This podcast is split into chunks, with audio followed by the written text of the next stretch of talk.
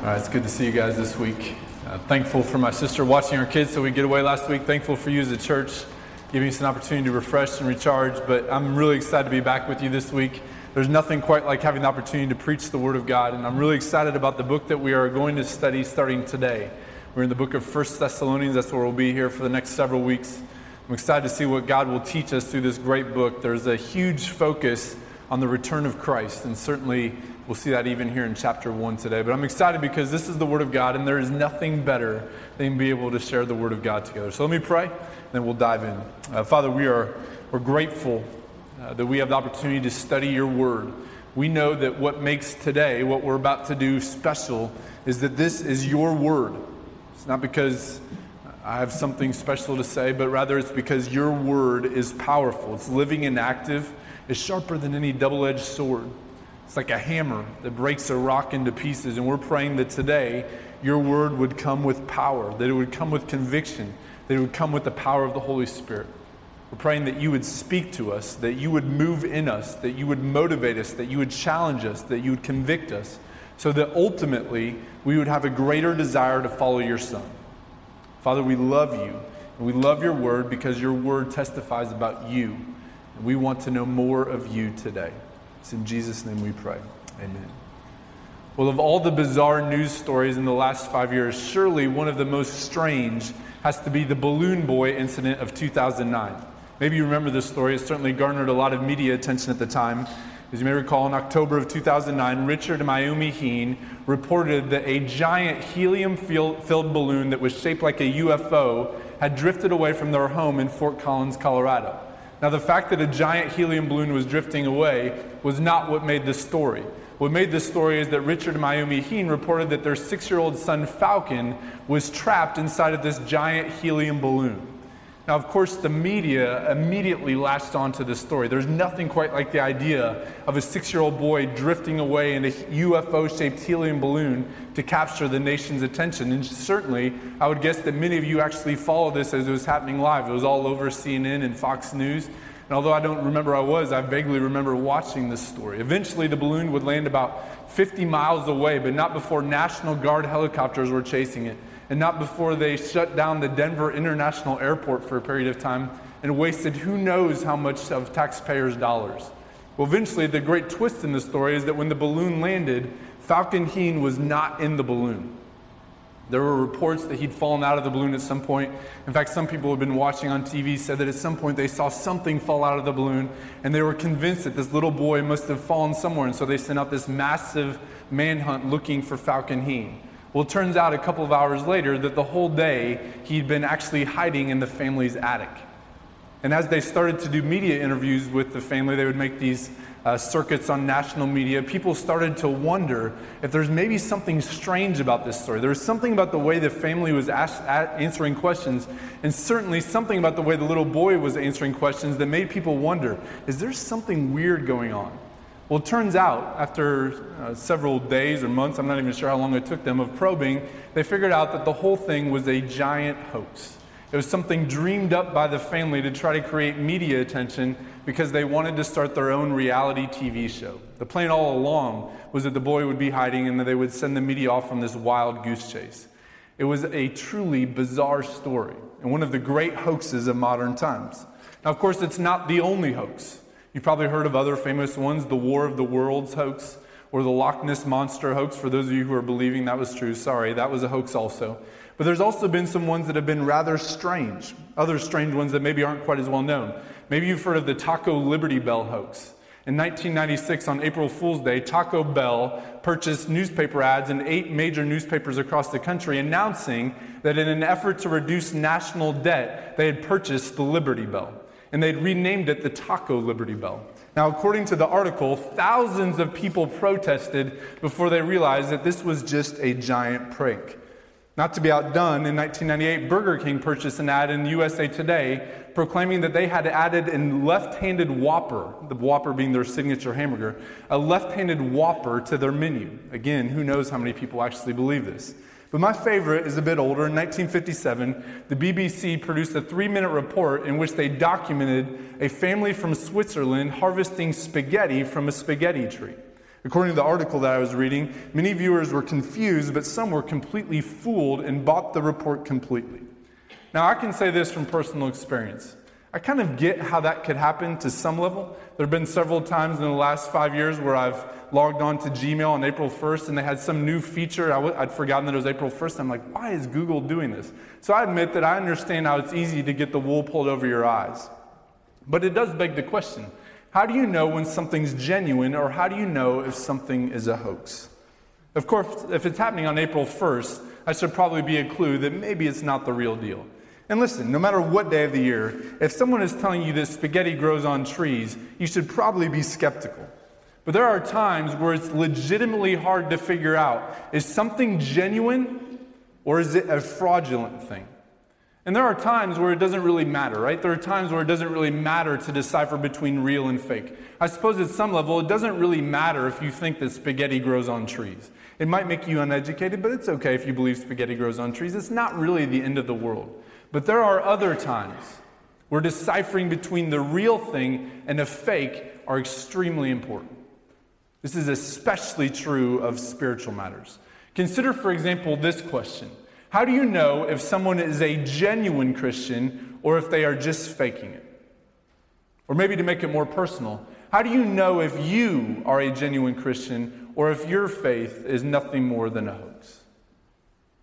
And really, when we get to questions like that, we realize that the answer is not just a trivial thing, like trying to figure out if a spaghetti tree is a real thing. Now, the answer, or figuring out whether that is real or true, whether your faith is genuine or fake, that can be the difference between heaven and hell.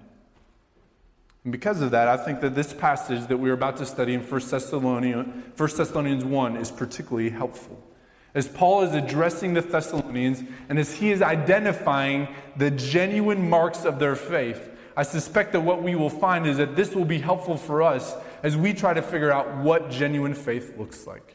So let's read here 1 Thessalonians, 1 Thessalonians 1, starting in verse 1. Here we are. Paul, Silvanus. Now, Silvanus is just another way of saying Silas. Paul, Silvanus, and Timothy to the church of the Thessalonians and God the Father and the Lord Jesus Christ, grace to you and peace.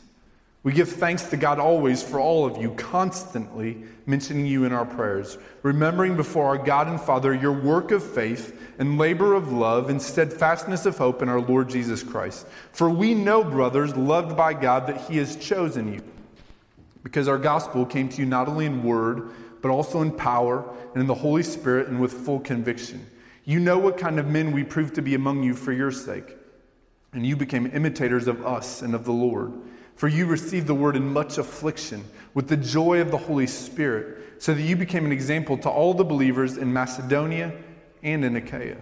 For not only has the word of the Lord sounded forth from you in Macedonia and Achaia, but your faith in God has gone forth everywhere, so that we need not say anything.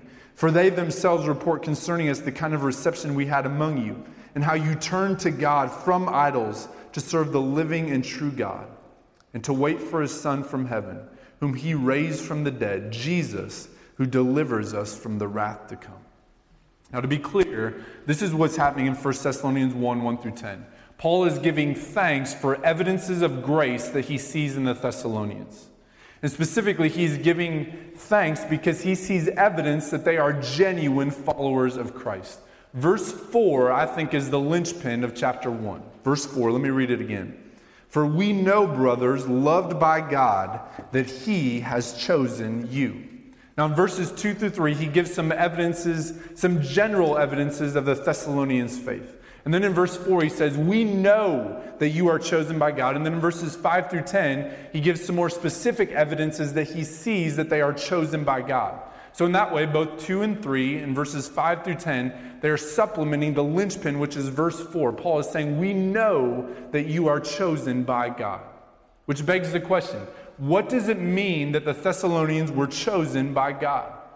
This is the language that's used to describe those who are part of the family of God. In other words, this is the language that's used to describe those who are genuine believers. They are chosen or they are adopted into the family of God. Now, there, are lots of different ways that a genuine believer of Christ could be described. but this is one of them. It's not an accident that to describe a genuine believer, in this case, Paul uses the word chosen by God because he is wanting to emphasize to us that ultimately salvation is God's doing. That if we are going to be saved, ultimately, it's because of the gracious work of God. It's not anything we do, it is His grace. He chooses us. Now, that's not to say that we don't have a role to play. It's not to say that we don't have a legitimate choice to make. But it is to say that ultimately He chooses us. Of course, over the years, there have been all kinds of theological debates about this. What does it mean to be chosen? What does it mean to be elected? And how does that play out with our choices? But in 1 Thessalonians 1, Paul is not having a theological debate. Now, in the book of Romans, he deals with this more extensively, but here he's just stating it as a matter of fact that they are chosen by God. God chooses. And what he's saying here, in effect, is that he knows that they are chosen, or in other words, he knows that they are genuine believers, and then he gives the evidence. So, in other words, he's using the word chosen as a synonymous term with what it means to be a genuine follower of Christ. So, chosen, elected, family of God, genuine believers, all of these are synonymous terms. Now, again, there's a reason why Paul is using this term, because he's wanting to communicate to us that God is the one who initiates. But the point of the passage is this He's saying, We are confident, Thessalonians, that you are believers. And then he lays out evidences in verses 5 through 10 and verses 2 through 3. So the question for us this morning is this, or this afternoon is this What is it that is the genuine evidence? What is it that gives evidence that the Thessalonians are genuine believers in Christ. What is it that gives evidence? Well, first, we see this that the gospel came to the Thessalonians in power. Look at verses 4 and 5. Again, verse 4, he says this For we know, brothers, loved by God, that he has chosen you, because our gospel came to you not only in word, but also in power and in the Holy Spirit and with full conviction. You know what kind of men we proved to be among you for your sake. Paul says in verse 5 that the gospel did not come to the Thessalonians just in words. Although I think it's important to point out, it did come in words. At its core, the gospel is a verbal proclamation. It's announcing of a good news. It's using words to announce that Jesus came to save sinners. But Paul is quick to point out here that it didn't just come in words, it came in power, it came in conviction, it came with the Holy Spirit. Listen, the reality is that a person can hear the message of Jesus Christ over and over and over again. You can know all the facts about the gospel. You can know that God is holy and perfect, and that our sin, both by nature and by choice, has separated us from God, and that there is nothing we can do to make ourselves right with God. The only hope we have is that God sent his son Jesus, fully God and fully man, who lived a perfect life and died on the cross lived the life that we could not live, and paid the punishment we should have paid, dying on the cross, and rose three days later, that those who repent of their sins and trust Him could have eternal life. You can hear that message over and over and over again. But the reality is that unless the Holy Spirit opens your eyes, unless the Holy Spirit opens your ears, it won't change anything. 1 Corinthians 2:14 puts it this way the natural person does not accept the things of the Spirit of God. In other words, the normal person, the natural person, does not accept the things of the Spirit of God, for they are folly to him. Listen, I certainly discovered this in my own life. I grew up going to church every Sunday. And although it wasn't necessarily the most Christ focused or gospel centered church, I feel confident that at some point I heard about Jesus dying on the cross. If nothing else, one of the things that our church was good at is reading Scripture publicly. And so I feel confident that if nothing else, I heard in the reading of Scripture the announcement that Jesus died on the cross for sinners. But here's the thing although I heard it, who knows how many times, I never actually heard it. Now, I physically heard it. I physically heard about Jesus dying on the cross, but spiritually, I did not hear it. It wasn't until September of 1999 when I was in the student union at the University of Northern Iowa, and Mark Walter shared with me from the book of Romans this great message about Christ dying on the cross for sinners. It was only then that I heard the message for the first time. Even though who knows how many times I'd heard it before physically, that was the first time that I heard it spiritually. That I understood that I was a great sinner and that Christ was a great Savior. Now, the question is, why did I hear it that time? Why not all those other times? I think the answer is simply this that the message came with the power of the Holy Spirit, that it came with conviction. The Holy Spirit was working in my life. Listen, the truth is that some of you in here have heard the gospel of Jesus Christ a hundred times, maybe more. Maybe you've heard it a thousand. And you can recite all of the facts. You know everything there is to know about Jesus dying on the cross. But the Spirit has not yet opened your eyes. The Spirit has not yet opened your ears to see that you, you are a sinner and that Christ is a great Savior. The Spirit has not yet come with power and conviction to the point that you recognize that this isn't just a message for someone else, this is a message for you. I want you to know I'm praying that today, as we preach the Word of God, that the Word would come with power that it would come with conviction, that it would come with the power of the Holy Spirit, and that you would begin to see that this message of Jesus Christ is not just a bunch of words, but rather that you would hear the gospel of Jesus Christ today and you would think, this is a lifeline, this is a treasure to be had. I'm praying that would happen. And listen, in a group this size, I know, because I sat in the pews for 18 years, I know that there are some here today who have heard the message a thousand times and yet you've never heard it before. And I'm just begging of you, I'm pleading with you, I'm praying for you that the Holy Spirit would come and that He would work in your life and that you would see that you need a Savior. One of the things that gave Paul confidence that the Thessalonians were genuine believers is that the message came with the power of the Holy Spirit, it came with conviction. And one of the ways that was evidenced is by the fact that their lives changed. That's one of the things we see here about the Thessalonians that marks the genuineness of their faith, their lives were completely different. In fact, Paul points this out in multiple ways here in this passage. He points out this first that they became imitators of Paul and Silas and Timothy and ultimately of the Lord. Look at verse 6. This is what he says in verse 6. This is another evidence he's giving of the genuineness of their faith. Verse 6 And you became imitators of us and of the Lord. continue verse 6 here in just a second. But there was an obvious change in the way the Thessalonians were living. They started to imitate Paul and Timothy and Silas, and ultimately they started to imitate Jesus Christ more and more. To put it simply, they were becoming more like Christ. It was an evidence that their faith was genuine. This is one of the themes of the book of 1 Thessalonians that we ought to look for those that we can imitate, and ultimately that we would imitate Jesus Christ. And not only that, not only would we look for those that we can imitate, but we should also be ones who others can imitate. It's one of the themes of Thessalonians. It's also one of the evidences he gives that the Thessalonians' faith was genuine. And it worked itself out in specific ways. For example, like Paul and Timothy and Silas, and like Jesus, they received the word with joy in the midst of much affliction. Again, this is another evidence. We see it here in the rest of verse 6. And you became imitators of us and of the Lord, for you received the word in much affliction with the joy of the Holy Spirit. Now, to understand the type of affliction the Thessalonians were facing, it's probably helpful to know a little bit about the way the church started. So I want you to turn back in your Bibles to Acts chapter 17. This is where we read about the church in Thessalonica getting started. Acts chapter 17. So when we talk about the Thessalonians receiving the word with much joy, we need to understand what type of affliction were they facing. Acts 17 describes the type of affliction they were facing. So, Acts 17, starting in verse 1. This is the starting of the church at Thessalonica.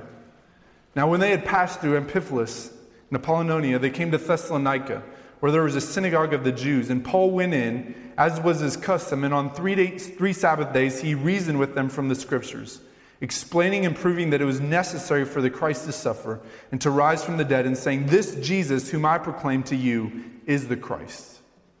And some of them were persuaded and joined Paul and Silas, as did a great many of the devout Greeks and not a few of the leading women. But the Jews were jealous. And taking some wicked men from the rabble, they formed a mob, set the city in an uproar, and attacked the house of Jason, seeking to bring them out to the crowd. So, just for the record, when they're forming a mob and they're turning people into uproar, that's a sign that they're kind of opposed to the message, right?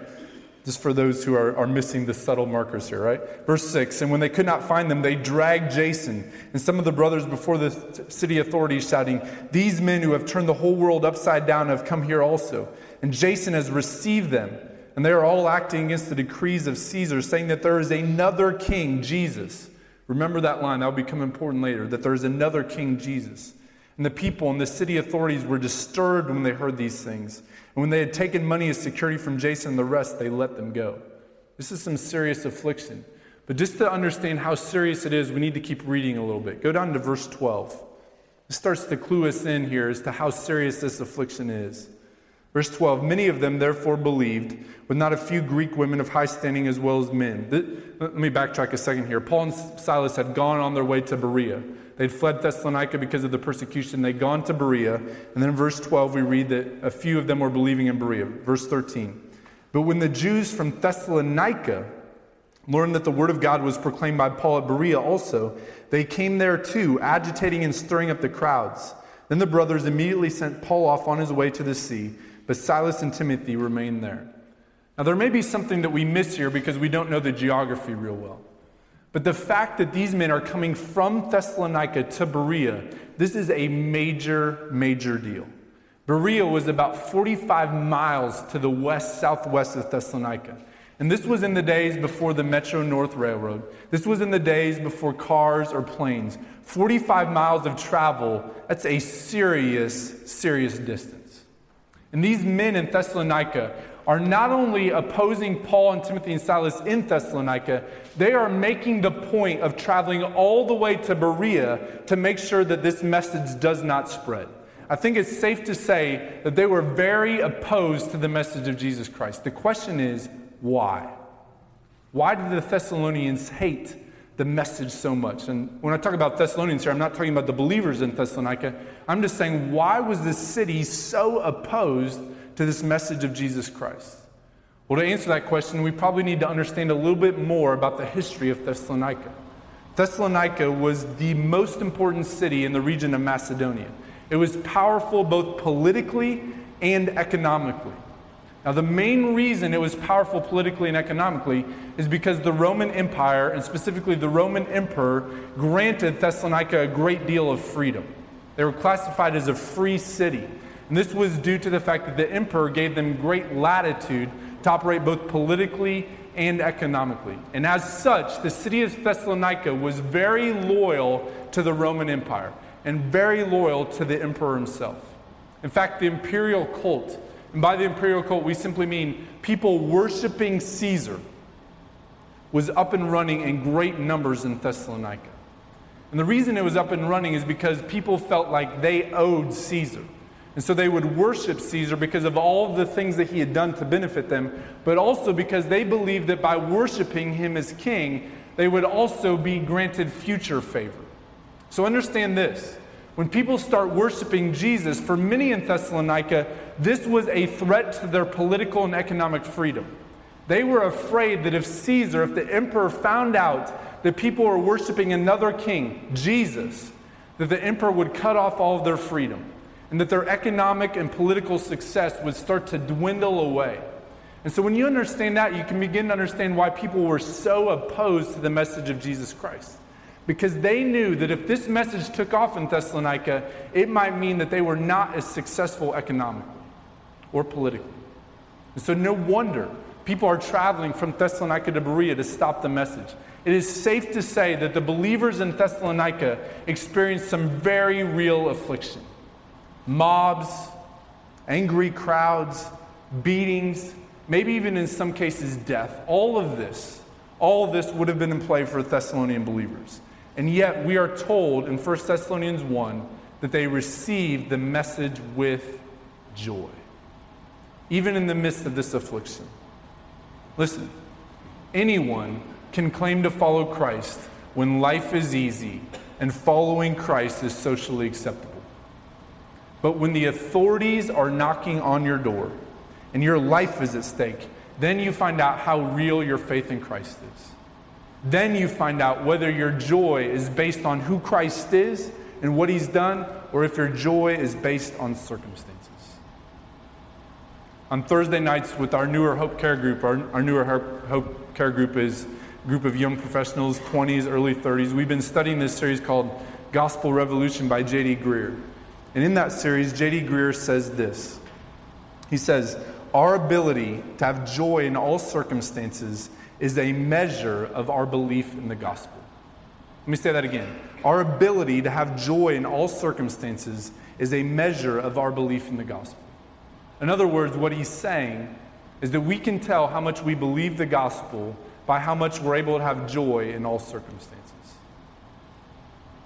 If your joy comes and goes based on how things are going, then chances are there's something about the gospel that deep down you're not really believing. The message of the gospel of Jesus Christ is that you are approved because of what Jesus did on the cross. There's nothing you could do that would make God love you less. There's nothing you have done that makes him love you more. You are approved because of what Jesus did.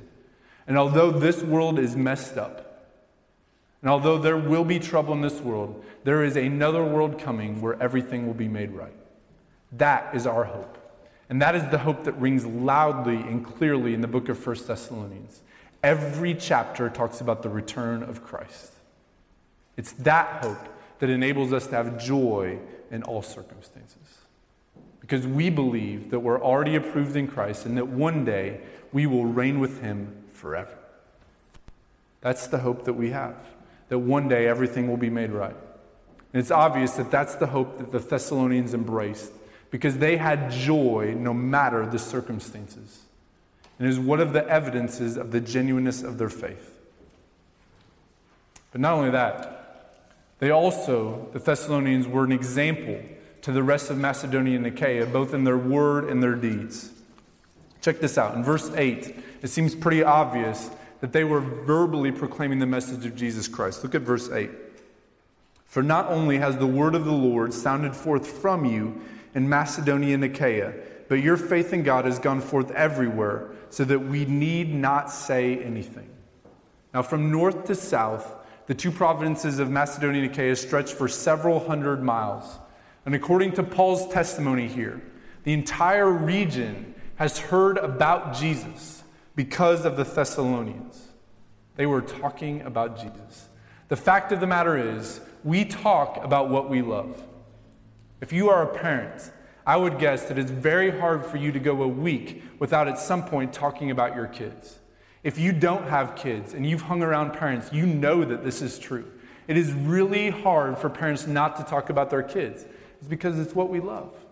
Or maybe to make a more general example, if you like food, I'm guessing that most of you like food. It is really hard to go a week without talking about food. It's really hard to go a week without talking about what you will be eating or what you have eaten. Listen, the fact of the matter is that we talk about what we love. In fact, think about the things that you normally talk about in your everyday conversations outside of those things related to work. My guess is that 90% of the time you're talking about things that you love, that you're passionate about. Listen, I think it's obvious that the Thessalonians were talking about Jesus because they loved Jesus. And it wasn't just that they were making an effort to go and do evangelism per se, it's just that Jesus was coming off their lips. In fact, so much so that the message of Jesus Christ had spread throughout the region of Macedonia and Achaia. So here's a question I have for you today Do you ever speak about Christ? And I'm not talking about on Sunday mornings. I'm not talking about during your care groups. I'm just saying in the course of your everyday life, do you talk about Jesus? And again, I'm not just specifically talking about evangelism, sharing the good news of Jesus Christ with non believers. I'm just saying, is Jesus on your lips? If you love him, it would seem natural that that would be something that you would talk about. And if we don't talk about Jesus, that might say something to us about our own relationship with Christ. But listen, for the Thessalonians, it wasn't just that they verbally talked about Christ, it's also that they lived out the message. They were an example. Look at verse 7. Verse 7. They imitated, but they were also those who could be imitated. Verse 7. So that you became an example to all the believers in Macedonia and in Achaia. And that example was lived out in several ways. It was lived out in the way that they received Paul and Timothy and Silas. Verse 9. For they themselves report concerning us the kind of reception we had among you. They here being the people of Macedonia and Achaia. They're, in other words, what Paul is saying is here, we've heard about how other people have noticed how you have received us. Now that's a little bit confusing. But understand this Paul and Timothy and Silas, they were not popular, right? Remember, people are tracking them down in Berea. And yet, word is spread about how the Thessalonians have received Paul and Timothy and Silas. In other words, these men who were unpopular, these men who other people were forming a mob against, word is spread about how the Thessalonians embraced them despite the fact that they were not popular. It was obvious that they loved people, that they loved Paul and Timothy and Silas. It's also obvious that they turned from idols to serve the living God. That's the rest of verse 9. For they themselves report concerning us the kind of reception we had among you, and how you turned to God from idols to serve the living and true God. John Calvin once said that all of our hearts are like idol making factories. That's true, isn't it? We were made to worship, and we will worship. The question is, what will we worship? Whether it's money, or power, or sex, or popularity, or health, or entertainment, or stuff, or family, or even Christ, we will worship something. And by worship here, we don't mean that you necessarily bow down to it, we mean that you live for it. At its core, that's what worship is it's seeing something as supremely valuable and then responding accordingly. Consider money, for example. The way that you worship money is not by building an altar and bowing down to it. No, the way that you worship money is by doing everything to gain money, by making it the greatest priority. The way that you worship family is by putting family above everything else. In the same way, the way that you worship God is by putting Him above everything, by orienting your life to make much of Him. That's what it means to worship. We are all worshipers. The question is, what are we worshiping? For the Thessalonians, they had turned from idols. Maybe for them it was the emperor. Maybe it was stuff. Maybe it was money. But they had turned from their idols to worship the living and true God. It was yet another evidence of the genuineness of their faith. But there's one more thing that Paul says here that he gives as evidence that they genuinely believed in Christ, and that's this they were waiting for Jesus. Verse 10 and to wait for his Son from heaven, whom he raised from the dead, Jesus, who delivers us from the wrath to come. I mentioned this earlier, but this is, if not a major theme, this is the major theme of the book of 1 Thessalonians the return of Jesus Christ. Every chapter in this book mentions the return of Jesus Christ. In fact, every chapter ends by talking about Jesus Christ returning.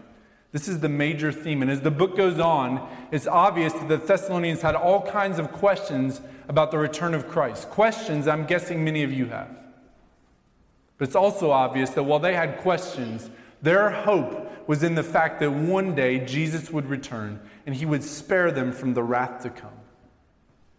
And so when you put all these things together, you begin to see why Paul was so confident that the Thessalonians were chosen, why he was so confident that they were genuine believers. Because the message of the gospel had come to them in power, with conviction in the Holy Spirit, because they'd begun to imitate Paul and Timothy and others, because they'd received the message with joy, even though there was much afflictions, because they proclaimed the message to others, because they turned from idols to serve the living God, because they loved other believers, because they were waiting for Christ.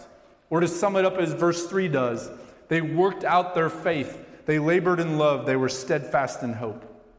And while, listen, it's certainly Paul's intent to encourage the Thessalonians and to uh, be thankful to God for what he sees in the Thessalonians, I think it's also appropriate for us to ask ourselves this question Do we see these evidences in our lives?